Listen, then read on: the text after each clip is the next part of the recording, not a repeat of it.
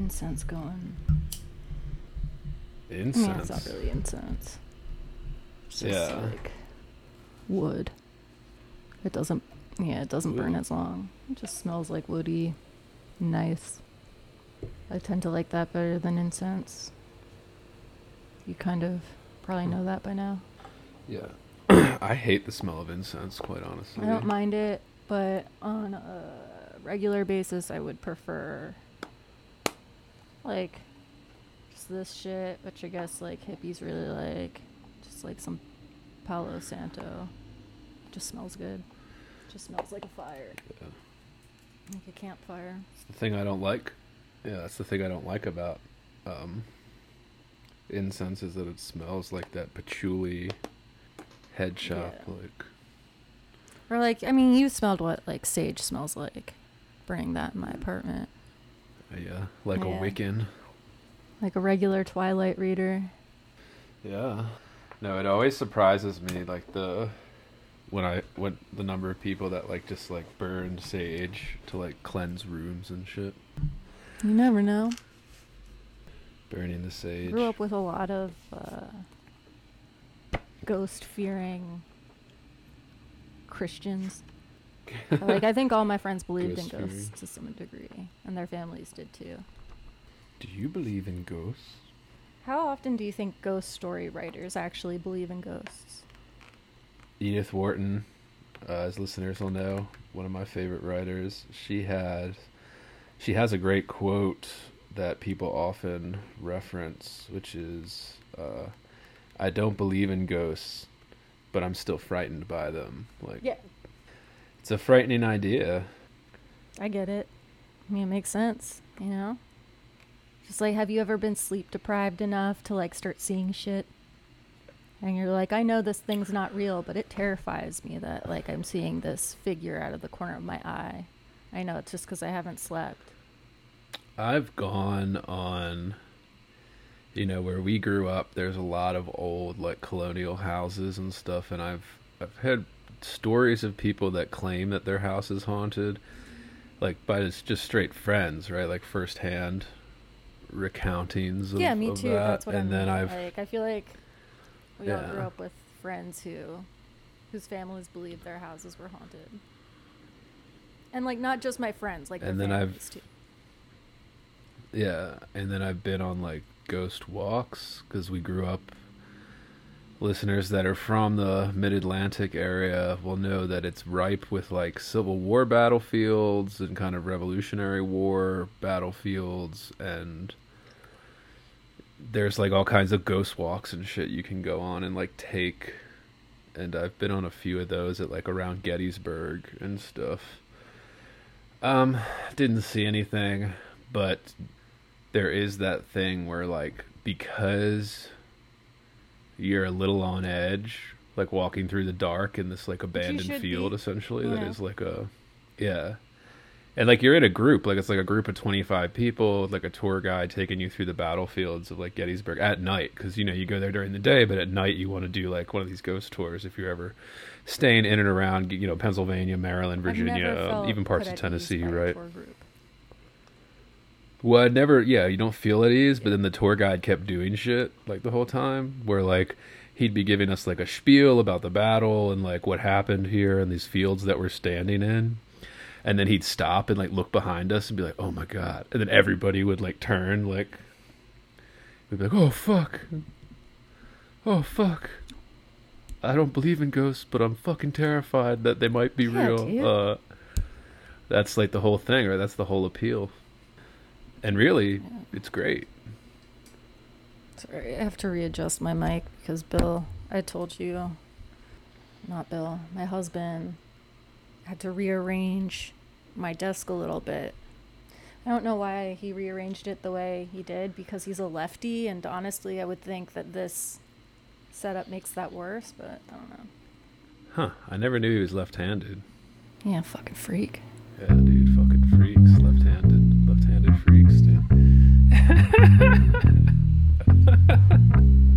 He's a monster.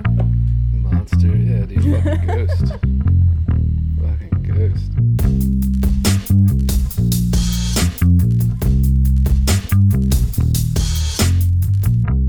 Heavy.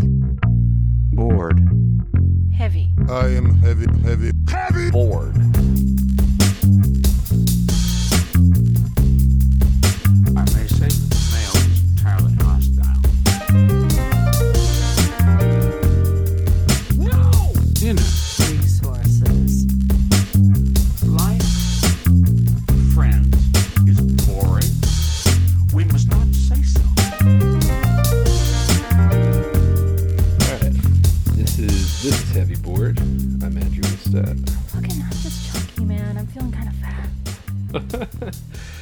Today we're doing uh, Nick Flynn's "The Captain Asks for a Show of Hands."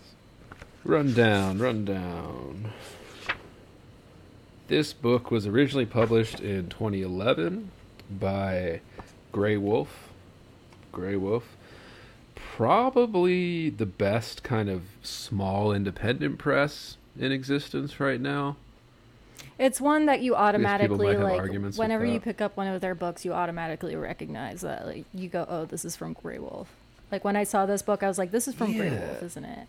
I don't know if it's just their design. The Yeah, design, something. yeah. I don't know. you just know. Maybe it's that. Do they have this like red binding a lot? Um, Uh. Something about their books, yeah. well, no, but out. I don't know what it is, but Graywolf. I've heard they've have really great public. They have a great publicist. They have pretty good book design too. Like they have better book designs, I would say, uh, consistently than most big presses do. I mean, we don't have to get into book design right now, or we could. Book, like what the book book jackets look mean, like. That shit's hit or miss. Yeah.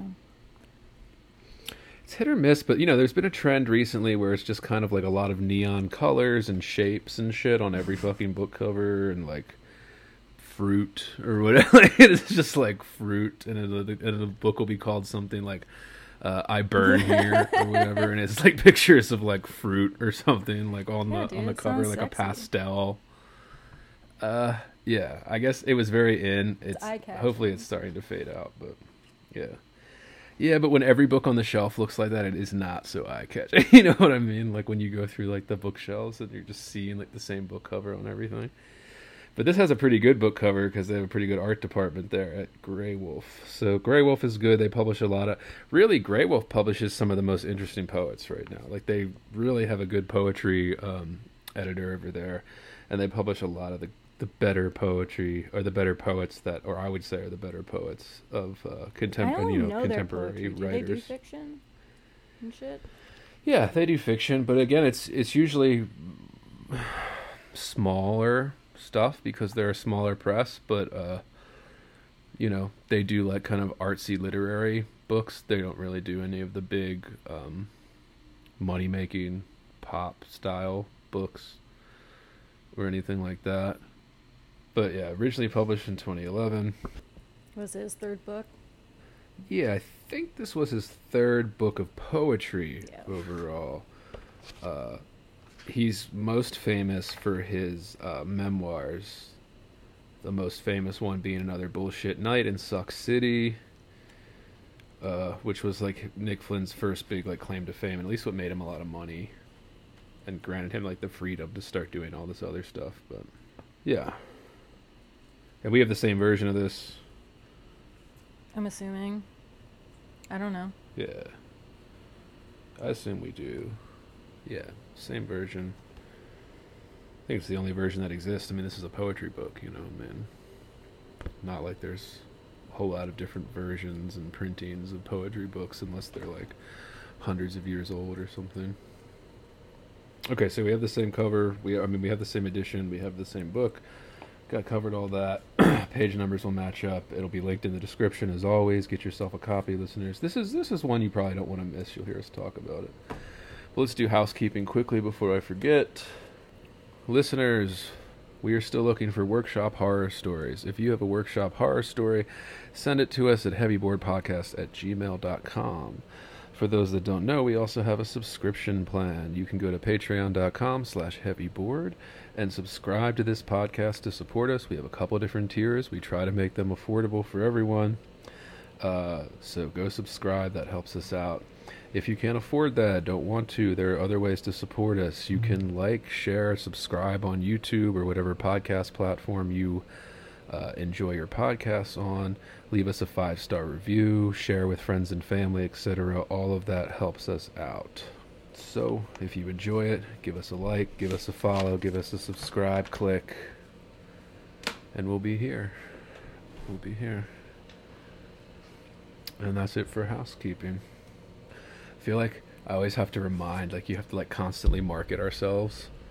Like, remind people that, like, we exist. Yeah, that's the worst. Everybody hates doing it, and it is awkward at first, but now that I've been doing it a few times, I'm just like, yeah, whatever. Like, yeah, please, please support. Please support us. please. We have no money, no prospects. All we have are some books And some toilet paper. and some TP. Sometimes used as bookmarkings, bookmarks, some toilet paper yeah, bookmarks. do you? no, but if we ever got uh if we ever got big enough, we should make those. In our merch shop, we sell them in a merch shop. Toilet paper bookmarks. Fucking merch. You can wipe and or mark your place. Mark your place. That's all it needs to say. Yeah. keep it keep your place clean. Keep the pages that clean. All right, initial thoughts. What'd you think, Soph? Um, started very positive, as you know. Sort of flamed out. Just went, just the flame was strong, and then it kind of died at the end. Um, I liked, I think, I'll say I really liked about 50% of it. Is this the first Nick Flynn you've read? Mm, no. But it's the first Nick Flynn I've read in a really long time. Yeah. Like, I, I think if I went back and reread his first book, which is the only one I'm familiar with, which is Some Ether, um, I think I would It was a have- big yeah, I think I back when- would uh, be surprised by a lot of it. Like, I don't remember most of it. I remember liking it. Yeah, some ether is good, listeners. If you're curious, some ether is good. I am biased because I like Nick Flynn. I like. I think I own all his poetry books at least. I'm a fan. I think he's. Uh, well, I have like a few things that I'll nitpick, as you guys will hear in this podcast here, because uh, you know everybody has their preferences. I think he's one of the most original and kind of daring. Yeah, I was gonna say I think he's really playful. I think he's Yeah. risky, and I like that. I think that's one of exciting. the most- I think that's fun. I think Yeah. he cares a lot about sound, which I care a lot about. So I'm always going to be biased toward those writers. Um, I liked Yeah. a lot of this book, but yeah, there were also things about it that fell short for me. Yeah, and you know, you're never going to please everybody all the time, type thing. But uh, I, I've similar in terms. It does peter out a little bit, like in terms of uh, around the second section of the book, you Mhm. start to get a little bit petering. At least the intensity of those, the first half starts to wane a little bit by then. Fuck is that word, you know? Falling limp. Your Peter's a little Yeah, limp there. That's Uh, what it sounds like. Peter. it's petering. Peter. Peter. Uh, Oh yeah. Uh, this is a Peener podcast. Uh, Petering, Petering podcast. Petering podcast falling off. But yeah, I think he's one of the most original and daring contemporary poets that we have in America right here. Uh, I listeners will know I really don't keep up with any kind of contemporary stuff. I'm of the Mary Oliver persuasion that tells everyone that if you try to keep up with contemporary literature and poetry, you're just going to drive yourself crazy. Just enjoy what you enjoy and constantly be seeking it out, kind of Yeah. thing. Like you don't need to be keeping up with every release, every writer coming out with a new book. Uh, but sometimes people like that, so if you like it, keep doing it. But if not, you know, don't worry about it. You just got to keep seeking it out. And this is his third book of poems, as we said. He writes basically a book of poems like every like five to ten years. uh, all of which are wildly original. So I own all three of his books that he's put out here of poetry, and they're all worth buying and reading and, and, and Is this the last one he put out? I think so, unless he put out one more recently where I wasn't paying attention, like I just said, to like the contemporary releases. Uh, I think this is his most recent book of poetry. Um, but he has put out, you know, memoirs since this. He think he's put out like two two more memoirs since then. Yeah, I know he's put out. Uh, I've never read the memoirs, but you know that's really what made him his big big claim to uh, to literary fame. As famous as literary people get now, which isn't very right, but enough that if you follow like books, like poetry, you know who Nick Flynn is. You follow it. Are you looking it up? yeah. Let's see. what My- do we have? Was my feelings the most recent one? That's 2015. 2015. Yeah. Okay, I will so this is destroy the third you. book he's had. 2019 Poems. poems. Okay, so I haven't read the most recent book of poems then. Yeah, My Feelings is good. Uh, I forgot about that entirely, Yeah, but so that would have been after this book. yeah, Um, My Feelings is good. Yeah, it's good. oh yeah, Something came out last year. A memoir. Okay. Yeah, he likes to put memoirs in between every poetry book kind of thing. Which, you know, as a writer, you get bored, right? You want to change it up some. But uh, my favorite that I've his that I've read, Blind Huber, dude. Blind Huber is is such an underrated His book. second collection Uh, poems. Yeah, his second book is such an underrated book. Um, he gets really creative with the themes, as you'll hear us go into today. Like, I really, I just can't praise Nick Flynn enough in terms of what my taste, what he does for me, the spots he hits, really hits my sweet spot when I read a lot of his books. And then his craft is, well, at times I'll nitpick it. You'll hear me do some today. Like, it's usually, I can usually, I can usually at least see what he's trying to do, even if I think it failed or didn't succeed in some way. I can usually see, you know, what he's trying to do, and we'll talk about line breaks in this book as we get to some poems here. but all right, that's my spiel. I love Nick Flynn. I like this book. You should pick up a copy. Uh, all that good shit. Where did you want to start? I mean, do you want to talk about the epigraph? Yeah, always start at the very beginning. A very good place to start.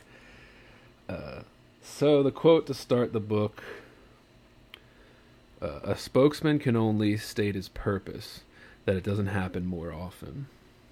His surprise. Spokesman can only state his surprise that it doesn't happen more often. All right. A spokesman can only state his surprise that it doesn't happen more often. What do we think? I think it's interesting that he chooses to quote himself. Pretty bold. This is a quote from, from? Some Ether. It's from Some his Ether, first right. book. Yeah, I guess that's what people say about Flynn is that he's a little egotistical, right? In terms of Well, it's just that. like it's interesting. I mean, Yeah. yeah. Uh, It's definitely uh, bold. It's risky. it's quite frankly, I don't think there's enough of the kind of like egotistical kind of poets out there. I don't think there's enough. Uh, There are. They're just pretending otherwise. yeah, well, that's what I mean. They hide it, where he's much more unashamed of of it. You know, we did John Keats. Check that out, listeners. Episode six.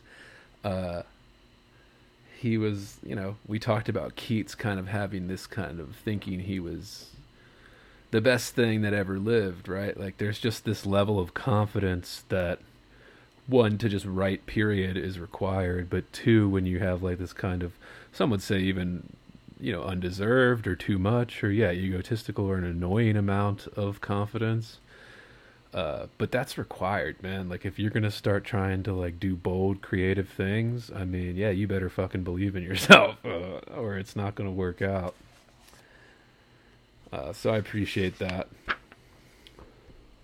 do we know what poem it's taken from Is it from? Hang on. Unless it's from. Is it from this book?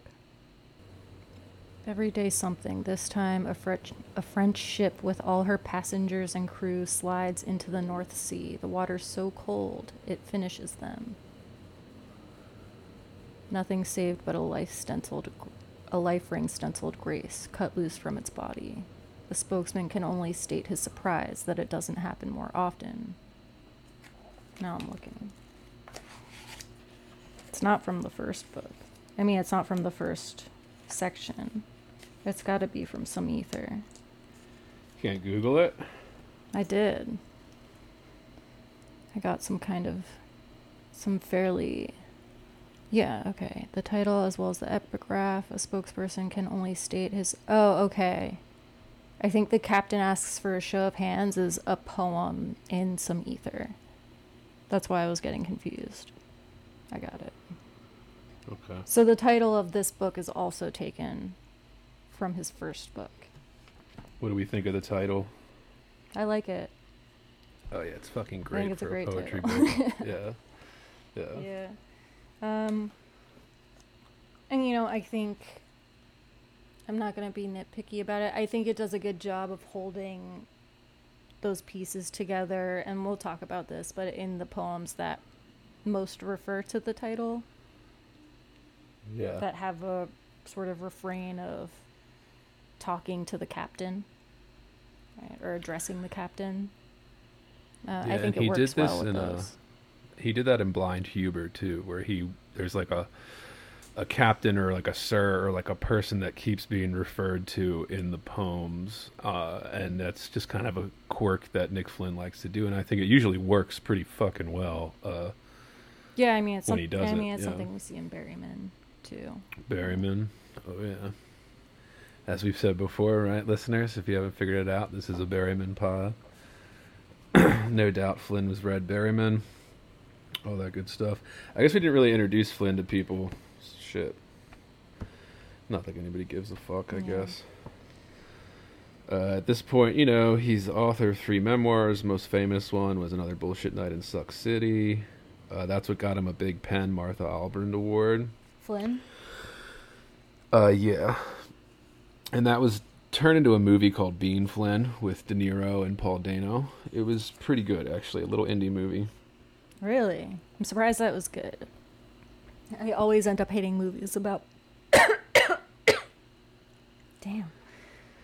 Um It's a little like it's about him, so it's a little like and it's indie, so there's like very like emotional kind of like look at what a piece of shit I am scenes. Um uh split into three sections, right? Yeah, but you know he's written a bunch of books. He's got a lot of accolades to his name. He uh, he teaches at University of Houston, but only in the springs, which is fucking weird. And then he spends the rest of his year in Brooklyn and elsewhere, is what he says. So, does he still teach at Houston? I don't fucking know. I don't know either, because I know he was kind of under fire during the Me Too craze. Oh, was he? Oh yeah, dude. Oh yeah, him and Junot Diaz uh, got got caught up in the Me Too thing. Uh, so I don't know if they took him off that or not. Yeah. It's possible. I mean, both him and yeah, like it was not. Uh, I mean, they're both writers that were already successful enough that I think they're gonna. I mean, not to be a dick. I think they were gonna survive that no matter what.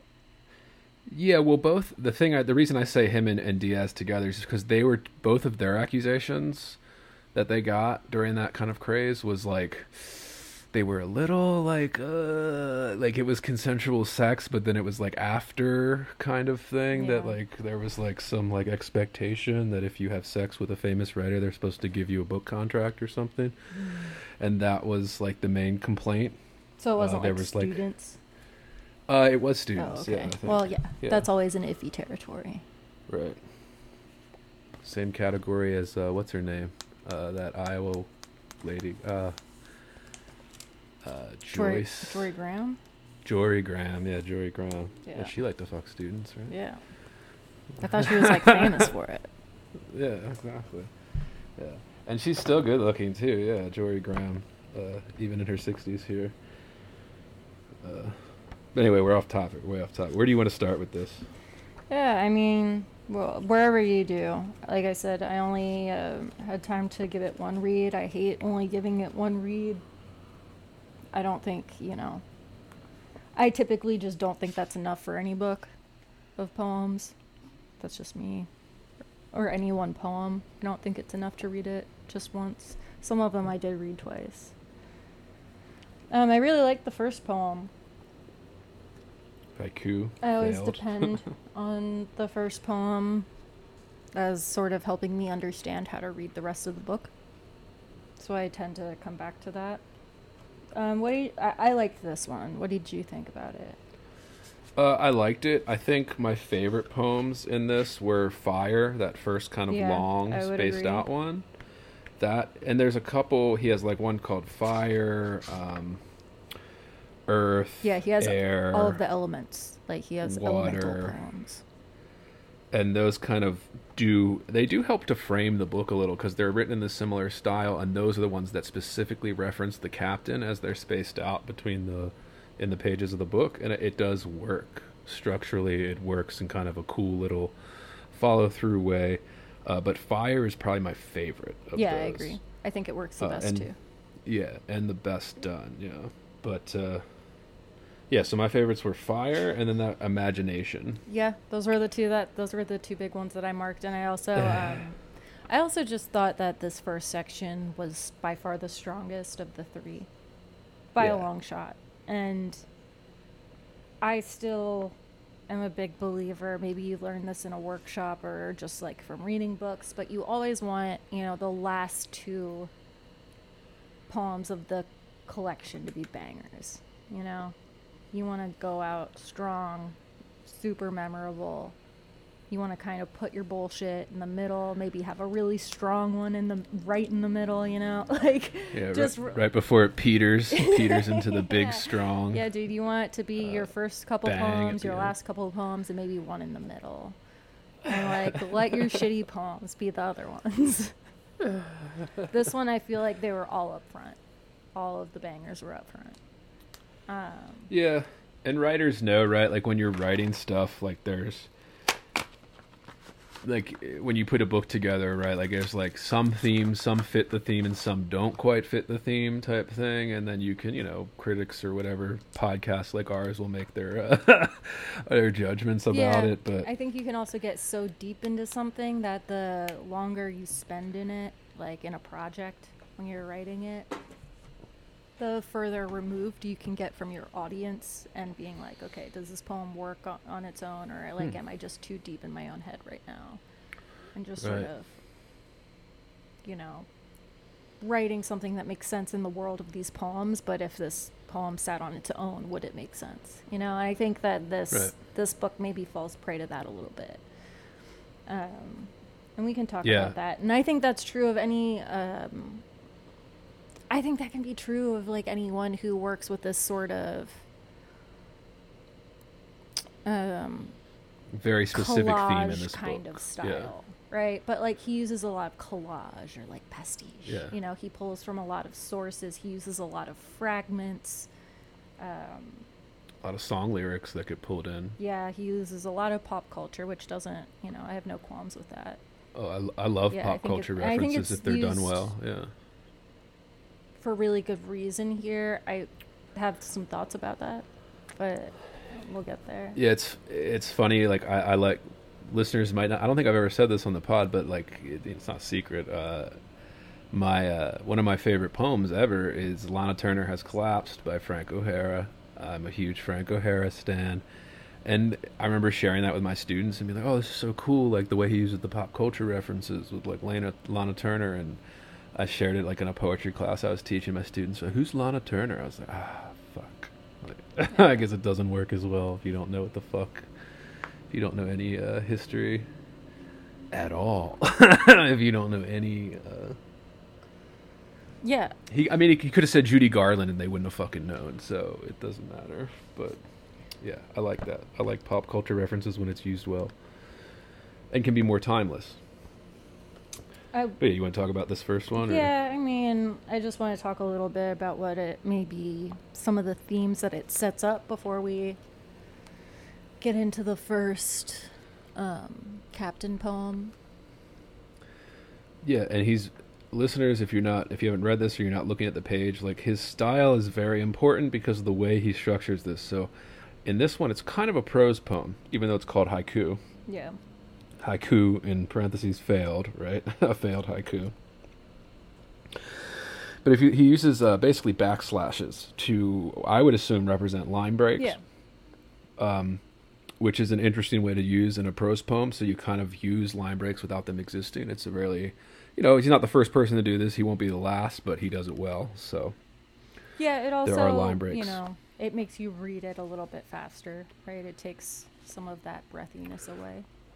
Well, I would say, yeah, I mean, definitely, but I would say it, it implies the slowdown without putting it on the page.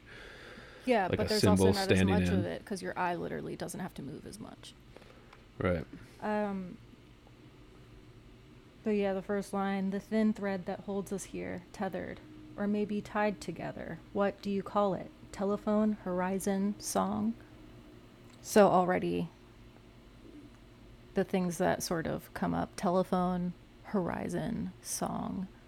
Uh, And think of those like three things compared, right? Telephone, horizon, song. Like they're not naturally like things that go together, but like this is kind of the brilliance of Nick Flynn is he forces these things together, right? Forces you to contemplate these three things together, right?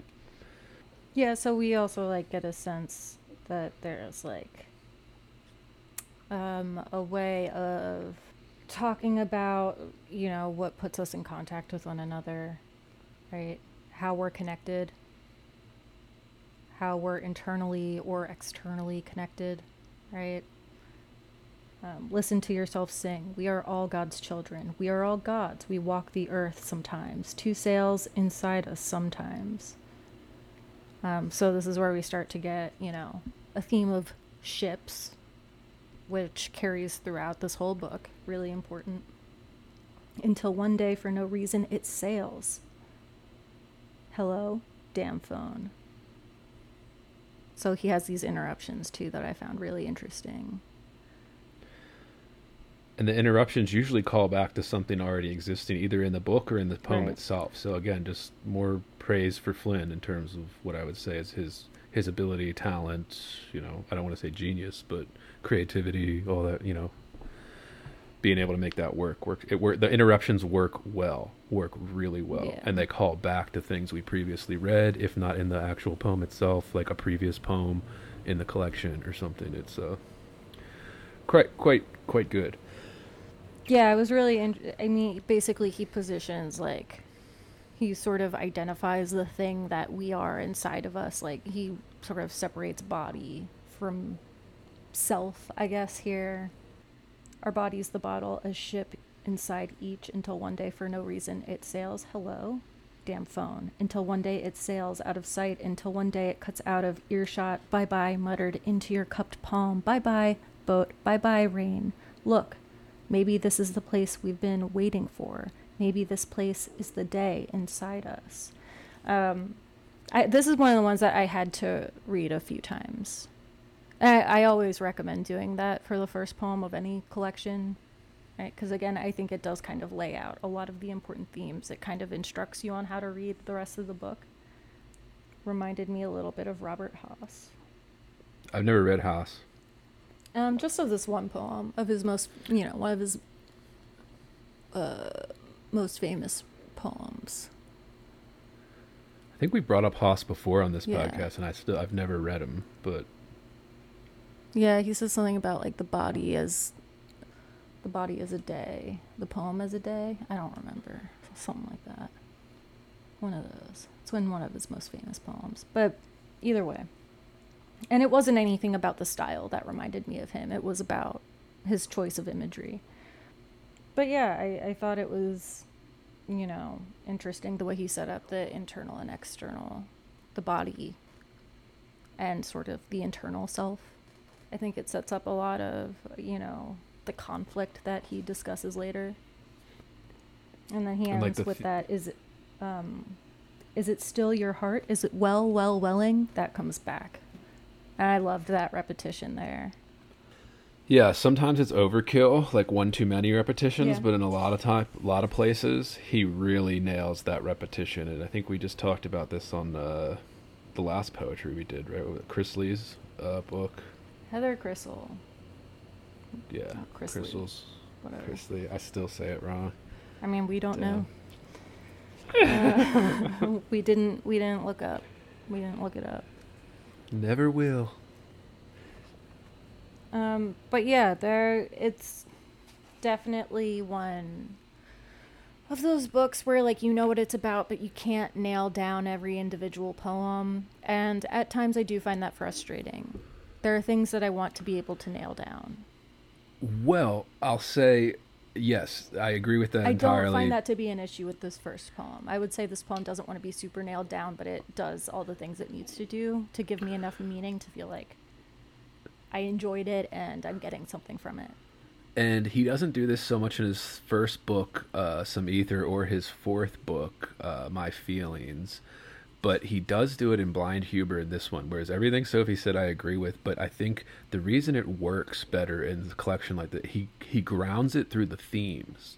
So even if we don't make sense of this, it's still grounded in the themes of the Captain asks for a show of hands kind of thing. Yeah.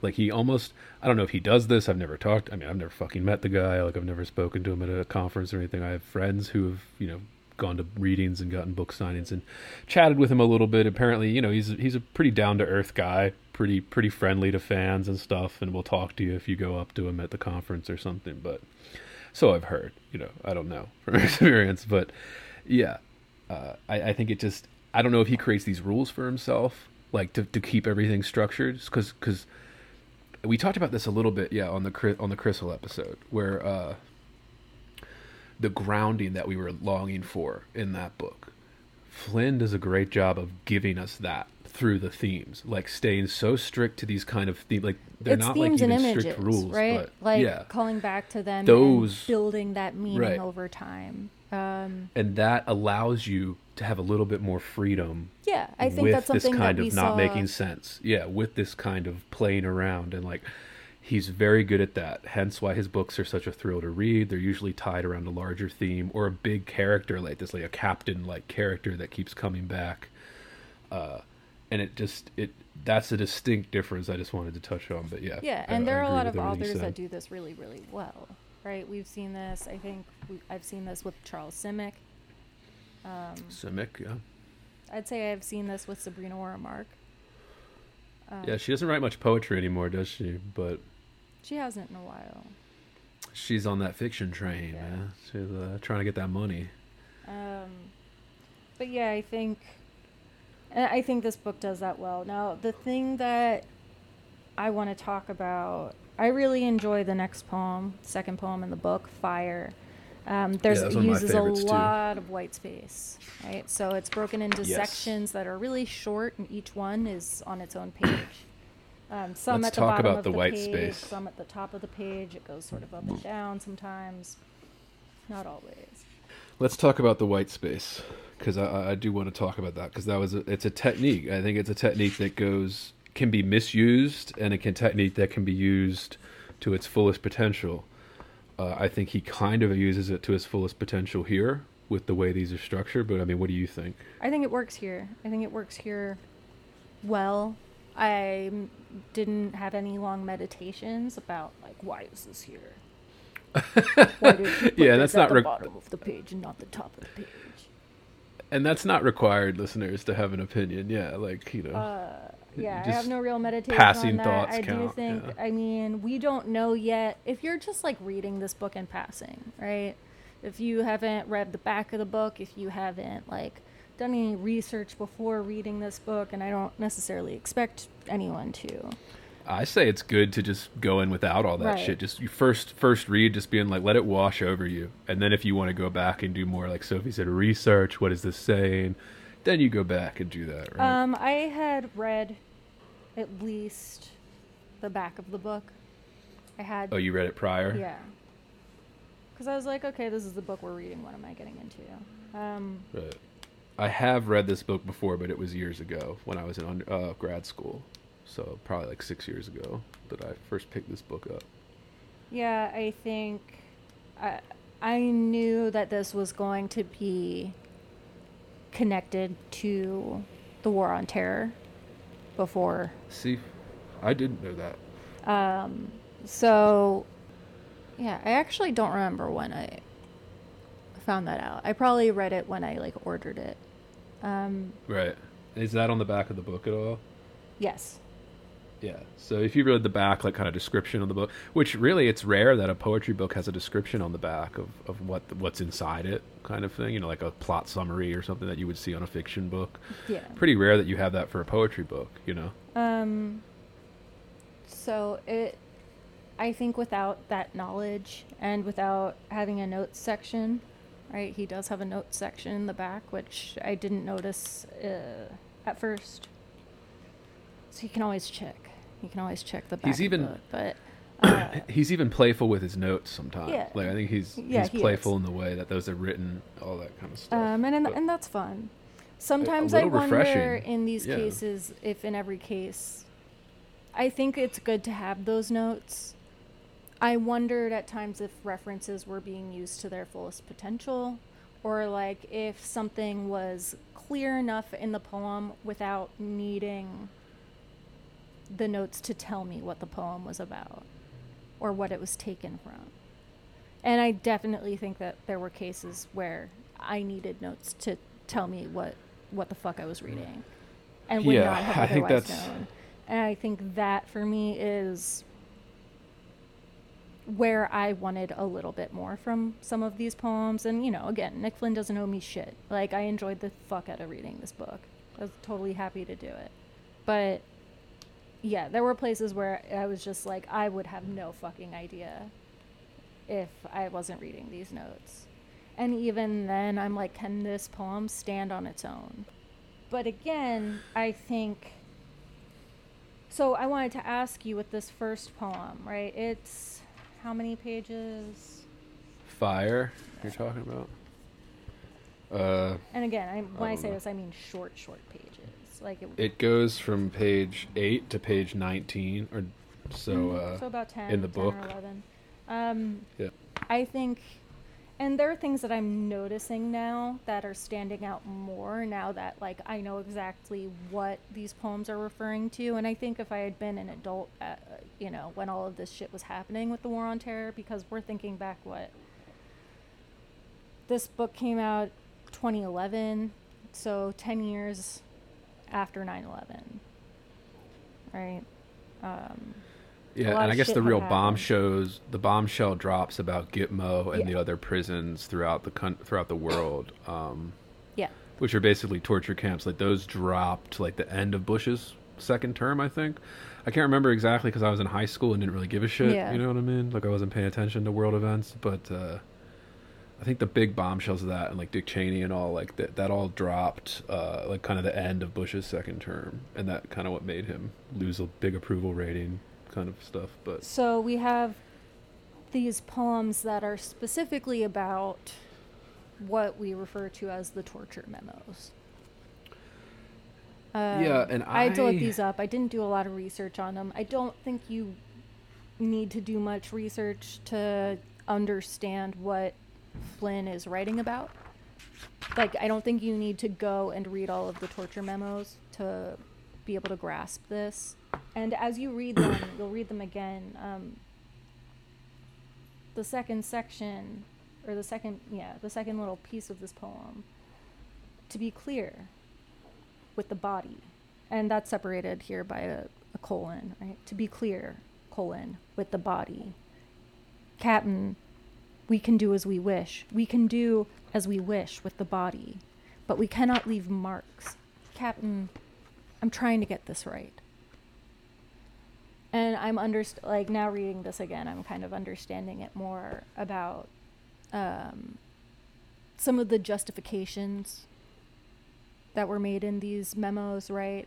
Like you can do this to, you know, it's okay to do this to torture people, but it's not okay to, you know, basically kill them, right? Is a lot of what these were saying. Again, didn't read them. Did a little bit of research before the pod. Um, Well, this one specifically isn't necessarily pulling from, at least not in the notes, like pulling from the uh, uh, transcripts of the hearings. But he said it's pulling from a lot of other poems Mm-hmm. and then song lyrics from Springsteen, Britney Spears, Metallica, and a bunch of other ones. And he says whose music was used again without permission to torture prisoners. Uh, Yeah, not UK than elsewhere. and then he said there's like an association that was pressing the U.S. military for royalty payments uh, because they were using Metallica songs to torture people. Uh, what was uh, with Christopher Hitch- Hitchens when he when he volunteered to be waterboarded?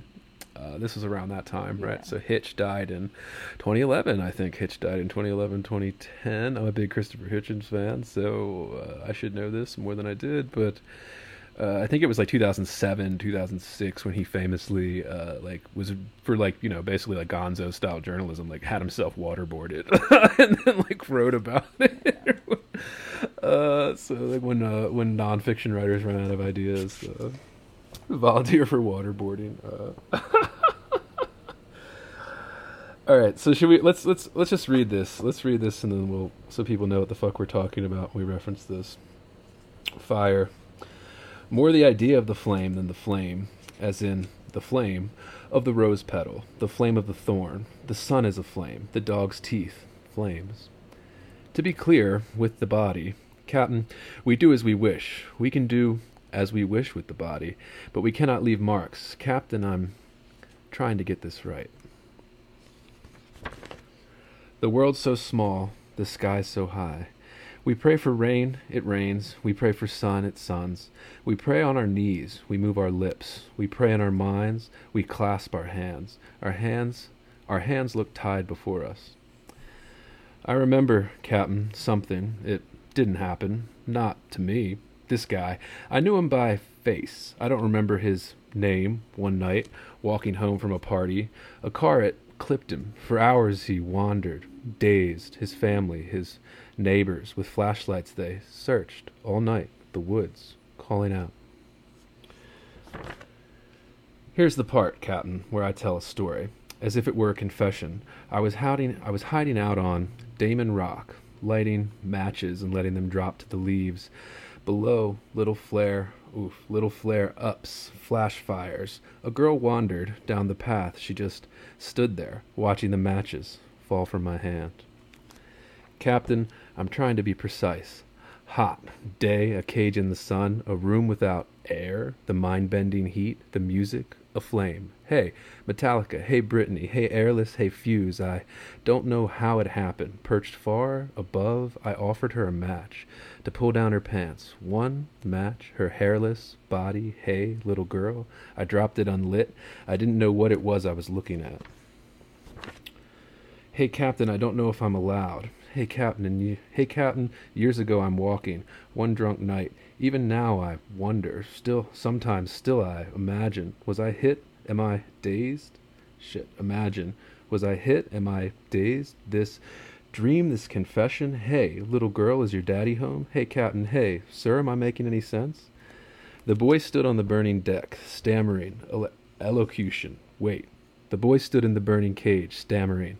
Electrocution. No. The boy stood in the hot, hot room. Stammering, I did. Stammering, I did. Stammering, I did. Stammering, I did. Stammering. Everything you say, I did. I did. Hey Metallica, hey Britney, hey Airless, hey Fuse, hey Phonograph, hey Hades, hey Thoughtless, hey. Captain, this room is on fire. Captain, this body will not stop burning. Captain, oh my captain, this burning has become a body. Captain, oh my captain, this child is ash. Captain, oh my captain, my hands pass right through her. Captain, oh my captain, I don't know what it is I'm looking at. It's important to be precise, to say what I know. The sun is fire, the center of the earth is fire. Your mother's cunt is fire, an airless flame. Still, still, I don't know why she pushed me out. This cold, cold furnace, we all were pushed, a rim of light around our heads. She gave a kick, sent us crawling out, toward the flame, toward the pit, the flaming pit, your lover's tongue, the flame, a thorn. Every day, Captain, sir, Captain, I was left a child after school alone. I found a match under the sink. I found a can, a spray can, Lysol, disinfectant. It made a torch. I was careful the flame didn't enter the can. I knew it would explode. Somehow I knew. I'm trying to be clear, sir. The flame shot across the room. Then it was gone. All right. A long one. Yeah, but still, like even then, not right. Um, Yeah. For a you know ten page poem, it really isn't like actually ten pages. Yeah, maybe a hundred Yeah, a good lines. Yeah, and there are definitely sections of this poem that I think are doing more and working better than others. But overall, I thought it was good. Again, now reading it and hearing it the second time, I'm seeing more connections to, um, you know, the theme of like these torture memos and how they come up, and just And the war in general. Yeah, and it, I guess there was that whole just following orders things. Yeah. Uh, was the big defense, right? And there is some truth to that in terms of if you're a petty officer and your commanding officer tells you to do something and you don't do it, you know, like you will be kicked out of the military type thing. So there is like this kind of level, and like he does this through this kind of like a a speaker like referencing the captain, like asking for reassurance, asking for the rules, right, that aren't really clear. Um, there's a lot of sexuality. There's always a lot of sexuality and a lot of Flynn stuff. If you read his stuff, uh, uh, it's vivid, or maybe vivid isn't the right word because it isn't like oh these vivid descriptions. It is like it's muddled but also vivid. I don't know if that does that make sense. Yeah. Probably not at all. Yeah, I mean things like that- kind of blur together, but they're these like right. vivid images. but you can tell that it's like technique and a reason and i tried to read this as it's written but like I, this is where i think some of these sections work really well and then other ones don't Yeah, what are the ones you don't think work well? I think some of this what was the section i read where it was very kind of all right i didn't label these sections but this is one two three four fourth section i thought worked but the way it was structured, I remember like Captain something. It didn't happen. Not to me. This guy, I knew him by face. That one. yeah me too. I have that one circled. I also circled the one before it. in terms of that not working. Mhm. Um, I really like the last line of it. I wish that I felt like it could do more here. Well, he does this stuff with the line structure where he and he does this in his first book too, where it's like these quick little. It's an extension of the sentence, but then it's also using the technique of line break to create a new, so that it can be read both ways. Essentially, not that it's like he's trying to like do this trick or be cute with it, but it is like to.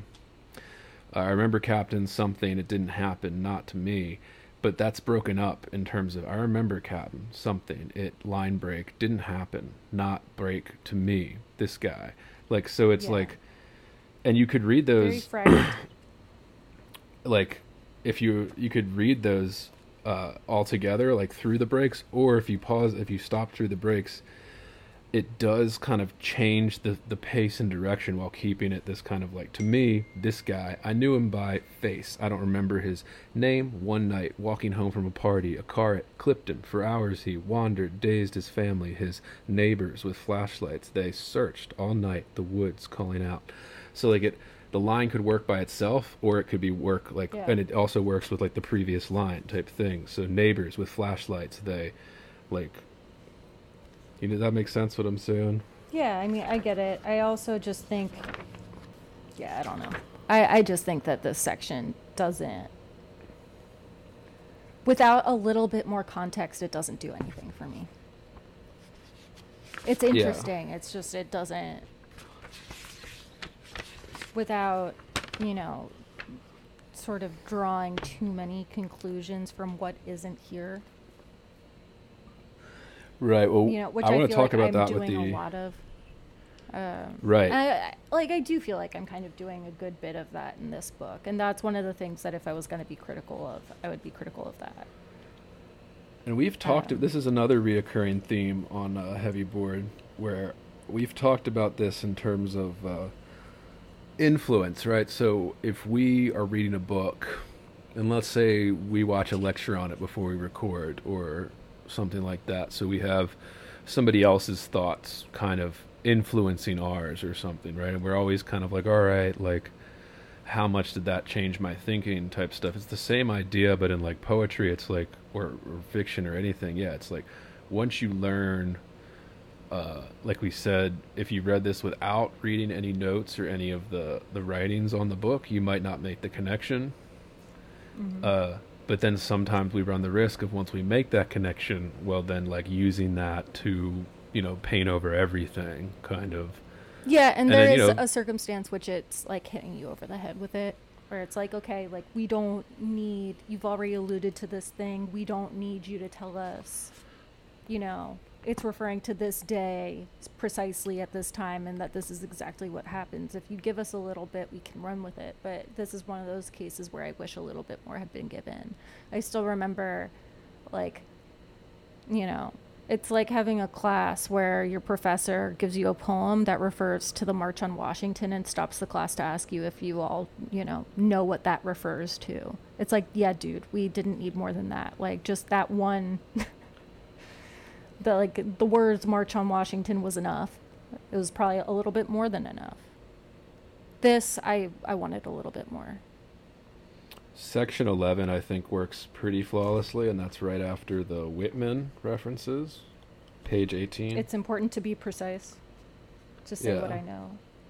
I thought that yeah, I worked think it calls flawlessly. back pretty well to the very first section. I also thought the Whitman section was good, the one that refers to It "Oh was, Captain, my. Captain."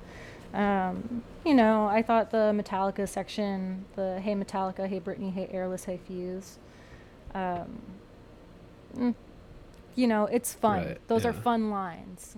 I enjoy reading them. So it doesn't, you know, it doesn't diminish anything for me if I were to look at that and be like, is this good enough to stand on its own in like a section of po- like of this poem? I'd be like, eh. You could Yeah, get, if we you- I think you it- could get rid of it and save it for a different poem. Yeah, if we removed it, it wouldn't really do much. It's only two lines, and it's literally given its own section. So I guess they, he would want us to particularly pay attention to it, or whatever we could extrapolate Yeah, I think out he wanted to call more attention to those, you know, those bands that were used. right. in the torture process. And again, he's like being a little bit bitchy about it in the back of the book, which is fun. We enjoy that. Yeah, the other notables from here. I mean, do you have other thoughts on this poem, or did you want to move on? Uh, no, I think I said everything, but like, yeah, like the fire connecting to sex. Um, I said the line breaks. Sometimes they work better than others, but I can see what he's trying to do with those, so I do give a pass on some of them. Uh, it's kind of like a stylistic thing he does, yeah. Modest Mouse references on page 26 and 27. Yeah, do we think that there's a big, um, in terms of this second poem that we were just talking about, do you think there are any significant things we haven't touched on that are important to the rest of the book? Like, what do we, why the elements, you know? Why do we see these elements come up throughout the book? So we, he refers to them all fire, water, air, earth. There's a poem for each of them. Just left out Heart, dude, and we'd be doing uh, Captain Planet. Yeah, it's true. Kind of is. Yeah, I didn't really, I didn't really pull a connection into the Earth, Air, Fire. Did you? We can come back to it. I mean, I think he says the idea of flame, not the flame itself. Um, and that kind of comes back to this, like, first poem to me, where he doesn't talk about flame at all, right? But he basically talks about the idea of the body versus the self. And then there's also, like, I, yeah, I actually don't know. I guess I think he he's just using this theme of flame and heat and like destruction. Right, but then also I don't know why um I I actually don't know why this section of this that second section that I think is really strong to be clear with the body captain we can do as we wish we can do as we wish with the body but we cannot leave marks um In Air. that one's in fire, and Fire. so like I do wonder why that one came in fire.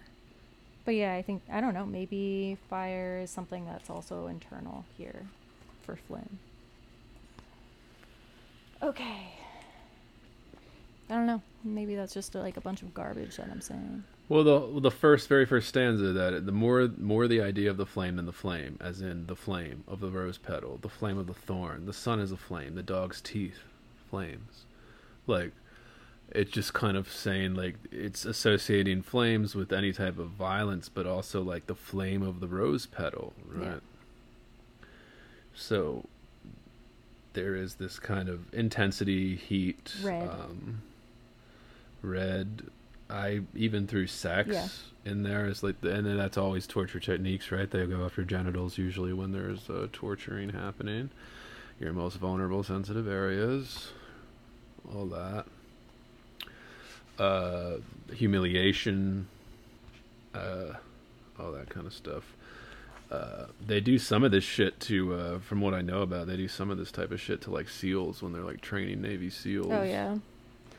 Yeah. So Yeah, essentially, like, yeah, torture, basically. To, like, can you withstand this? Like, are you uh, able to keep your composure when we're squirting hoses in your face and asking you to do things? Like, goddamn.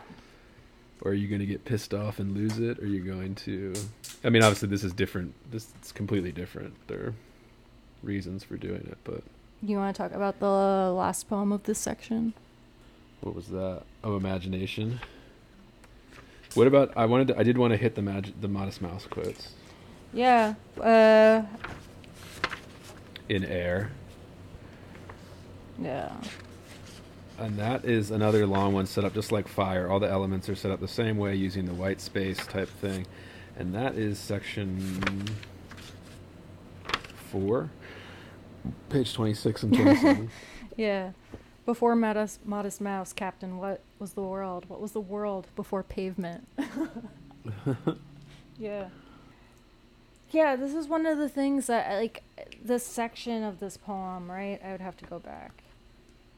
I just like knowing that Nick Flynn's a Modest Mouse fan. yeah, it's so, always fun. I'm a pavement fan.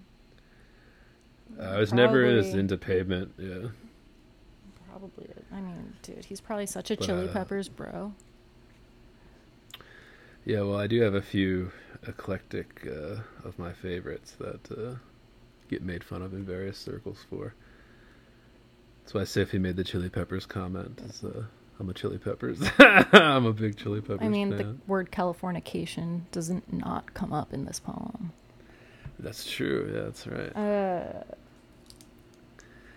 Dream of Californication. fucking Anthony. Um, Anthony Kiedis.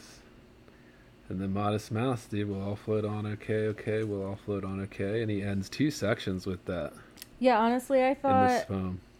I thought this poem worked not as good as Fire. Um, I think sections of it work really well. Yeah, I think that's true for all of these element poems. Like we already said, is that like it does start to it doesn't work as well as the first one, it still works. I backed my car into a cop car the other day. Yeah. We put them in cages. They don't like the cages. We put them in cells. They pray. That's a great sounding Yeah. first couple lines. I swim in the palace. It rains from the sky. The pool between palm tree and wall. The air in the cells is poison, they claim. The air in the cages is dust. I sink to the bottom to see what it's like a grave in the air where you won't lie too cramped. Is that a lyric? I think so. I think all the uh, Yeah. italicized stuff are direct lines from songs. I think he plays little plays on them. Yeah. Though. Like I think he warps them slightly so they're not exact lines. Like with the next page is the supercalifragilistic hyperventilation, Yeah, that's fun. supercalifragilistic californication.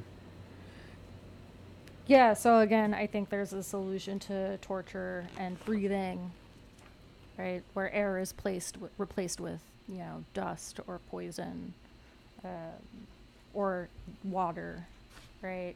It's replaced with literally like almost all the other elements. Uh, Oh, that was the big thing, right? It was gas chamber stuff, torture. I think. Uh, now that I'm thinking about it, that was like, uh, that was like one of the big bombshells that came out of the Yeah. investigation. Yeah, and of course we already know. I mean, I think the one that everybody knows is waterboarding, right? That was like one of the big ones. Shit, that. Yeah, and that's the least of Yeah. it compared to some of this shit. Um, Jesus. But like I just remember that being like a huge, you know, and like dude. this Chris, is some, Chris Hitchens getting waterboarded on BBC. did that happen? yeah, dude. I think it's you can find it on YouTube, Good listeners. it's so fucking ridiculous. Yeah, dude. That's insane. Oh, yeah. I feel it. I feel volunteer, that's for embarrassed sure. just hearing it. Um, wow. Yeah, and then it ends. Uh, a grave in the air where you won't lie too cramped. They don't have wings, so we lift them. It's chilling. Yeah. um, by the time we get there. And, you know, there are places that I still don't fully understand what we're saying, right? And again, I do feel like this is a place where I think maybe I'm leaning a lot on what I've read about the book or what I read in the back of the book, but I think it is starting. So, one of the things that I would say this book does pretty well is it starts to accumulate meaning. Um, I think that that goes back to what you were saying before is that he's good at sort of putting these things together. We have these themes that keep coming back around and these images that keep coming back around and over time they accumulate into something larger. And that's what we like to see. Um, and constantly ground so that when you have that then it's like almost like a rope where you can go off into the ether you know yeah, and, and uh, there are places that pull random shit out feel but you're still tethered to like the ground you're still tethered to the real world in some way Yeah, and even something like song lyrics can help you really do that. Um, I will say there are places where I still feel a little bit ungrounded, and again, some of that might be owed to the fact that I've only read this once. I'm a big believer that you know every poem deserves a second reading, unless it's trash. Then maybe not. I don't yeah know. Uh, or it could just be you know to the fact that it doesn't quite work you know like i mean that's what I, i'd say about a lot of his stuff is even if when i think it doesn't work i can still see what he's trying to do and i appreciate that because like you can s- kind of see where it's coming from. It's not just like so out of left field that you're like wait a minute what? It's like oh you're trying to really broaden not just what the language can do but what the space of the page can do what the line structure can do what like all of these what bringing in references to song lyrics can do. Like there's a lot of that i think that i think i mean it usually works Well, it's always interesting to see a poet who pulls from a lot of different sources because you're also sort of depending on those sources to create meaning for the poem, right? right and then let's you want to talk about that like I'm. where's the line What do you mean? in terms of well i know we talk we said we talk about this like erasures or something that he has with these redacted Oh uh, yeah, yeah. There's definitely. but just like where's the line right so like how much can you rely on this outside thing before it becomes starts to weaken you know what we would call the poem or some aspect right. of the Well, poem, and I think that's thing. really dependent, right? Like again, you don't want to hit the reader over the head with it. It's annoying. It's like yes, we get it, right? Um, sometimes, like you know, and you see that you can see this like with certain uh, poems that might have historical references. I think that's probably the biggest one, you know, if you like allude to something historical or if uh, especially if like you're writing in the voice of someone historical, you can hit people over the head with like the thing that you're trying to say about it. And that that he does a little true. bit of that in his second book yeah the blind A- huber because it's about like that, a real you know? person Like I yeah. mean, it doesn't have to be a historical thing. It could be just about Right. anything. I think when you're depending on something outside of the poem to make the poem make sense, it's not going to work. yeah well that's, my thing is like. I think you can't Yeah. depend on what isn't on the page to, you know, help the reader understand it. Right? that I think that's risky, and I think you know, I like, and we can just sort of talk about it now. I think it's one of the later. It maybe what it's at like the halfway halfway point about. A I think all the re- the redacted stuff starts in like um third section. The third section. you're right. So we're skipping ahead a little bit, but we might as well just talk about it since we're talking about it. Um, we have this poem, Seven Testimonies, and uh, redacted in parentheses. And some of this you can see that the way that this is another good thing about Graywolf, where they do the book design on the inside cover of the book of the book, uh, you see the actual redacted uh, manuscripts, at least partial, some of them, which is which is cool. It's just a cool little art design to have in a poetry book, you know. Yeah, I wonder, are those the actual redacted ones, or are those his redacted ones? Like where he. I think I think those those are Yeah, his yeah, okay. redacted ones, so it's like the transcript, but it's but like his he blacked out redactions. so- parts to. Yeah, okay. Right. So if you look at the first one there, it says, "I woke up, asked why, my children, my wife, my leg." Um, Same thing as the beginning. so I don't think we need to of- read all of these. So I'll just No. Um, so from Seven Testimonies, redacted. I woke up. I asked why. My children, my wife, my leg. Outside, my head, cold, rainy. A tent, there were others. I heard my brother, a pipe, cold, water at night. They let me go once, my hands always laughing. Um, that one I would say might be the one that works the best. Yeah, and they can tell my thing with erasures, and like we were talking a little bit about this as we read through it this week with um it's I know there's like a craze there was a craze even a few years ago of people being obsessed with erasures. Uh Yeah, it got hot in the 2010s, because- I would say. Yeah. And I always say mainly I would say because erasures are easier. I think they're like a fun practice, and I think they can be especially fun if you're doing something like visual. Like if you are like a visual artist who's doing something with language, like they can be uh, fun. And it's always interesting, of course, to back yourself into any corner to try to make something happen, right? Yeah. Um, it's a way to see what you can make with what little you have. But I always wonder in those cases that more often than not, I see poems like this, especially the ones where you, like you can kind of see what was blacked out a little bit still. Right? Some people do that, and I, I can't point to any specific one. It's like I, I've just I've seen them. Whether it was like a friend who did it, or if it was like in some journal I was reading. Uh, well, I just mean so if I take a so sentence dependent. It, it can be so dependent on the thing that's been erased to make the poem make meaning. Where if you like take away my knowledge that it was built from this other thing, if you like removed that from the page entirely, if you removed it from the notes, would this still have any meaning to me? And And that's because you know, I guess you're talking about the way it's printed. So it is printed as if it's not an erasure. Yeah, in this on the case, actual sometimes pages. it, like I've seen them where you know you have an erasure poem where you see the blackout, Right. like the inside Right. of this cover. Um, and that's easier to do now in like the digital age than it would have been. Um, well, even yeah, like 10, 12 years ago. But yeah, my thing with that is like you know, so if I take a sentence and I cut out every word but the article the, you know, to like move along. It's an erasure, it's kind of just like, oh, you know, okay, like you know, like oh, yeah, the. The I cut out every word of the sentence but the because I needed to move along kind of thing and I'm just like uh. I mean it's not like there's a, a correct answer or not but I, I do I don't know. I guess I've always just kind of had a little issue with erasure poems um. I just yeah, I think it all just there's always something that you think could this have worked better? Like if he had played more maybe with like the actual language of the testimonies and wrote uh you know, and I'm sure there are people that would say like that's really risky, like can you, you know, repurpose that, which like here he already has, you know. Uh, can you pretend to be the voice of you know, one of the people giving these testimonies that endured, you know, this torture.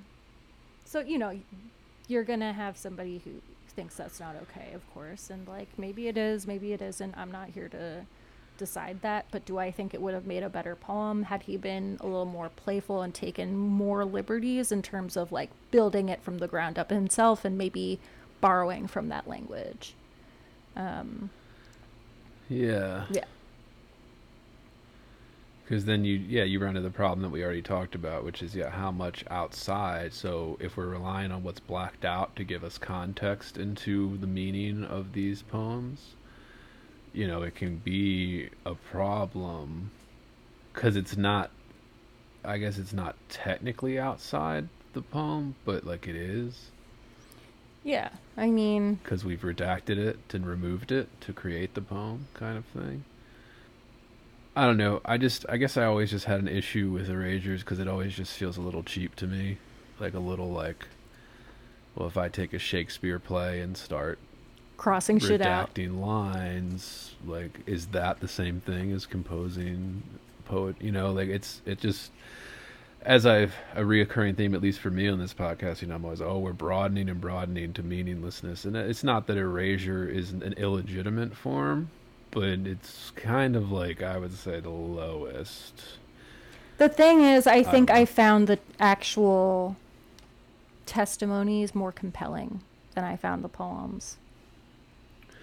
Right, so almost distracting from like what you've composed, kind of thing. Yeah, and you know, and they're not like super brief. Like they are, they're short. The testimonies are short. Um, and you, you know, they're in the back of the book. You can read them. It will take you longer than to read them than it will to read the poem, of course.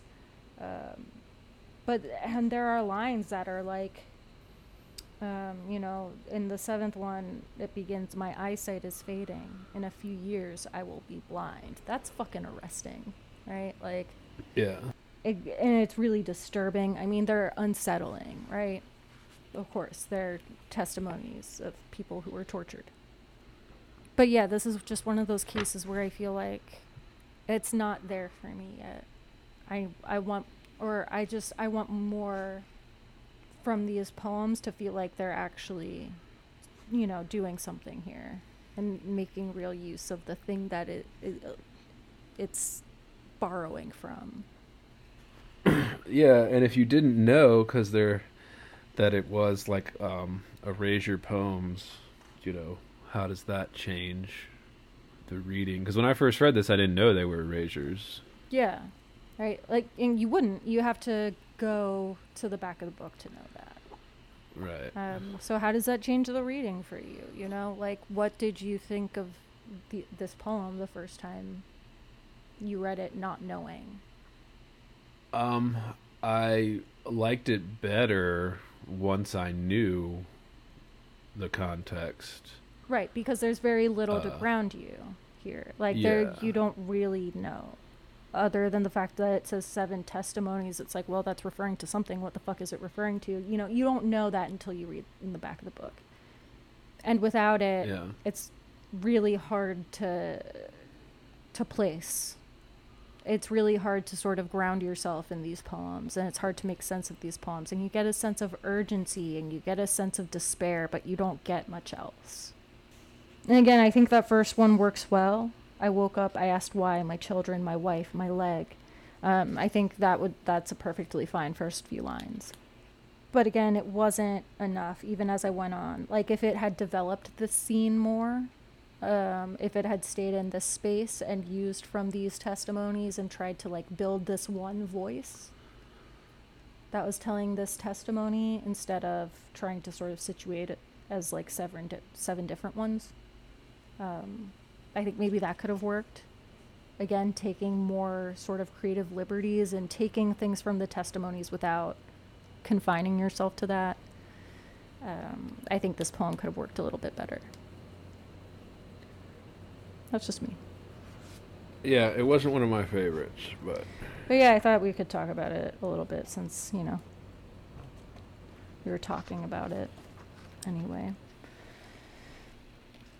Um, do you want to talk about imagination or do we want to move on? Do we want to just talk about a thematic thing? uh, let's hit imagination and then we can do themes because Yeah. Because I mean, after imagination, I don't know if there are many other poems that I had marked as being like poems that I really. Yeah. I think we could talk about the last couple poems maybe, and why those were lackluster. uh, but yeah, talk to me about imagination. So, Imagination is the last poem in the first section, page 32. Before, like Sophie and I said, the second and third sections start to drift a little bit away from what we got out of the first section in this particular book. Uh, but Imagination's a short one, page 32. Imagination. The ground's not a bad place to live for a while, a few years. Not face down exactly, not face up either. Hovering, say, over the dirt, the earth is dirt. Our body's dirt, and you floating there, a hand's width above me, just until things blow over. That war, say Jesus. Did we really just make it all up? it's just great. Yeah. I mean, and there are some really killer ending lines here in this book too. I'd say that's one of them. Uh, and one thing I would note too is, you know, the way that you read it with all of this enjambment, right? It's funny because when you when you're reading it on the page, the uh, internal rhyme is really really loud. Um, so I would recommend to anybody to go look up this poem um, and actually just read it for yourself so you can hear it. And the reason I say like with these line structures, it does add emphasis in places that you wouldn't think to without that line structure.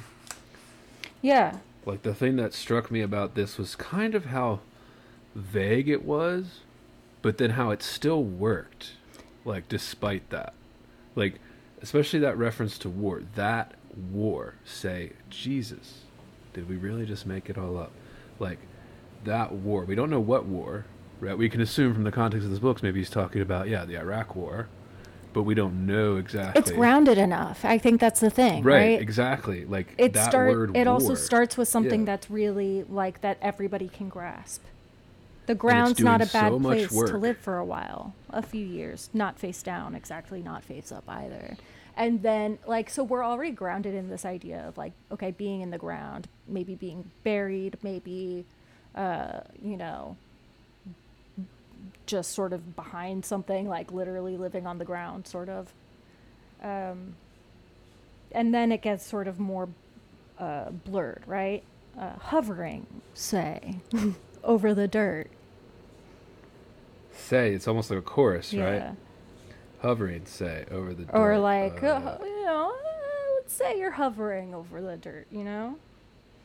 Our body's dirt. He does you this- floating there. So now we get you.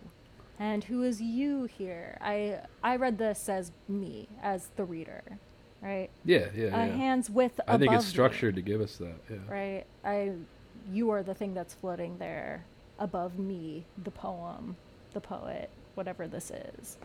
Um, a hand's with above me, just until things blow over. As though this is some kind of escape. We're just reading until this blows over. We're just hanging out here in the ground.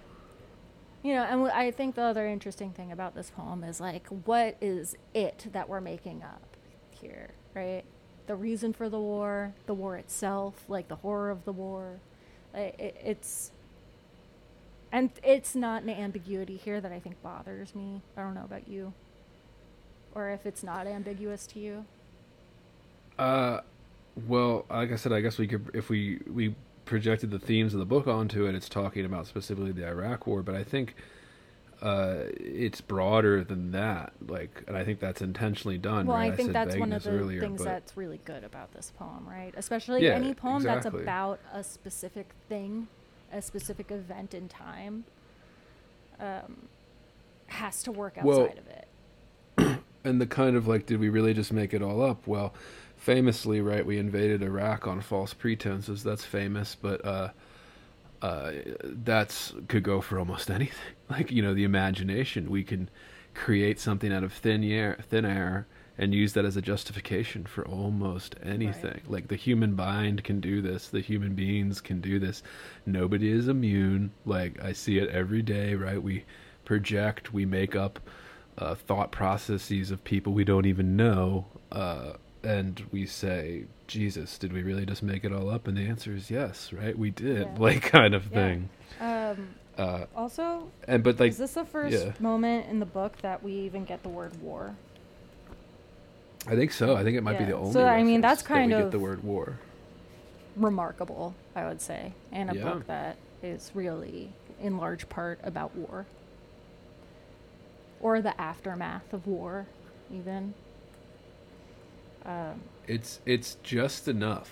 Like it's it's it's just enough. But yeah, I would say this is one of the clearest ones in the poem, and I think it it holds up. I think it can stand alone for sure, and I like it. I enjoy it. Um, are there other specific ones that you wanted to talk about? There's there's this one section of this one poem that I was reading earlier today, and I was like, "What the fuck is this? Like, what is happening now?" And this is like, Um, as you know, I was reading the end of the poem, but yeah, where do you want to go? which one did you say? I didn't say which one yet. I'm holding Oh. off in, in case because it's it's at Um, the end, so I want to wait and see if you have other ones that you want to talk about. The only one um, that I had marked, other than those two we already went over, uh, was the baffled king composing. Yeah, The baffled king composing, hallelujah. uh, that's one of the prose the poems. Manifold and the major lift. Yeah, it's one of the prose Yeah. poems. Yeah, this is. I also thought this was. Well, Well clearly done. from the Cohen reference, right? Hallelujah, that song, Yeah, uh, which has been redone a bunch of times. Rufus Wainwright Yeah. did a great cover of people this. the fucking love that one. I don't love that. That's not my favorite cover. People love the Jeff Buckley. I fucking love the Jeff one. Buckley one, dude. Yeah, everybody loves the Jeff Buckley one. I like it. It's not a bad one, but I think uh, Rufus Wainwright's Wainwright's version of it was a great little cover. Probably yeah, the best. I think those are the two done big ones. But yeah, so if you don't know the song, look it up. It's a good song. Whether whichever version you choose, the original was Leonard Cohen. So Yeah, listen to them all. Whichever version. Yeah. They're all good. Uh, just yeah, Jubilee. Our war is almost over. Again, we ship out. yeah, again, that was a great little. Again, I thought it was. I put fuck Tomorrow, yes again, back to wherever it Yeah. was. We began again. Photograph stuck to the fridge. A red plastic donut underfoot. The, a bathtub filling. Amen. yeah. Yeah, the parentheticals, the use of structure. I mean, think of what he's using here, where he's talking. em dashes, italics, backslashes, parentheticals. Um, and in this one, we do have periods. I will say. yeah, you periods don't always and get that. commas, and yeah. Um, it seems something more common in his prose poems than in his lineated poems, which makes sense in terms of his stylistic choice to me because you know you don't have the same Uh, uh, use of line break as punctuation. Yeah, the baffled king composing Hallelujah. I am a little bit like, mm, where does that come in?